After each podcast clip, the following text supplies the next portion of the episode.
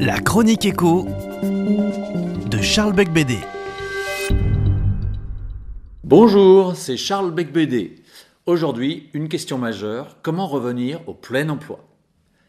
Dans la lutte contre le chômage, on a tout essayé, estimé dans un aveu d'impuissance François Mitterrand en 1993.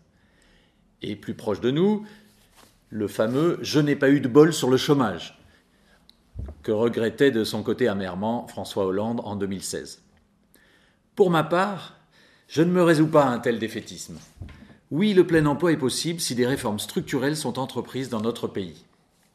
Non, le chômage n'est pas une question de bol ou de chance, mais de manque de compétitivité de l'économie française et d'absence de réformes structurelles depuis plus de 30 ans un manque de compétitivité lié au poids de la dépense publique qui, dans notre pays, représente 57% du PIB. C'est 10% de plus que la moyenne des pays européens. Et ce poids est porté en majeure partie par les entreprises françaises. Cela signifie que dans la compétition intra-européenne, les entreprises françaises ne concourent pas à armes égales, mais doivent assumer une charge de plus de 200 milliards d'euros par an pour financer le train de vie de l'État. Donc réduire la dépense publique en la rationalisant permettra donc de baisser le niveau des prélèvements obligatoires qui pèsent sur les entreprises et les ménages et de faire repartir la croissance, favorisant ainsi le plein emploi. Mais par-dessus tout, c'est la croissance par l'innovation qui est la clé de tout succès économique, comme l'a très bien montré Philippe Aguillon, qui est professeur au Collège de France.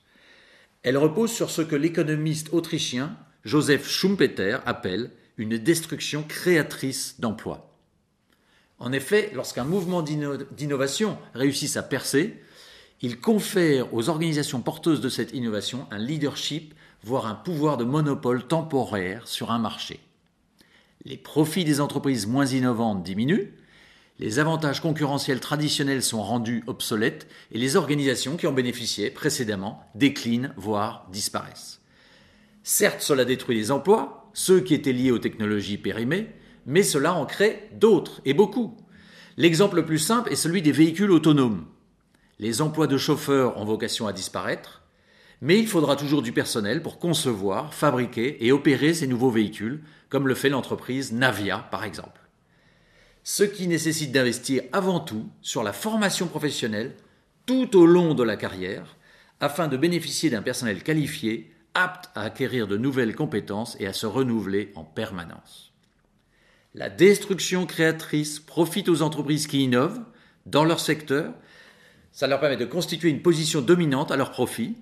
Elle donne un temps d'avance à la nation qui innove, rend obsolètes les innovations précédentes, tout en renforçant la mobilité sociale, comme le montrent certaines études. Une véritable réponse structurelle à tous les dumpings est la clé d'un succès durable de nos entreprises.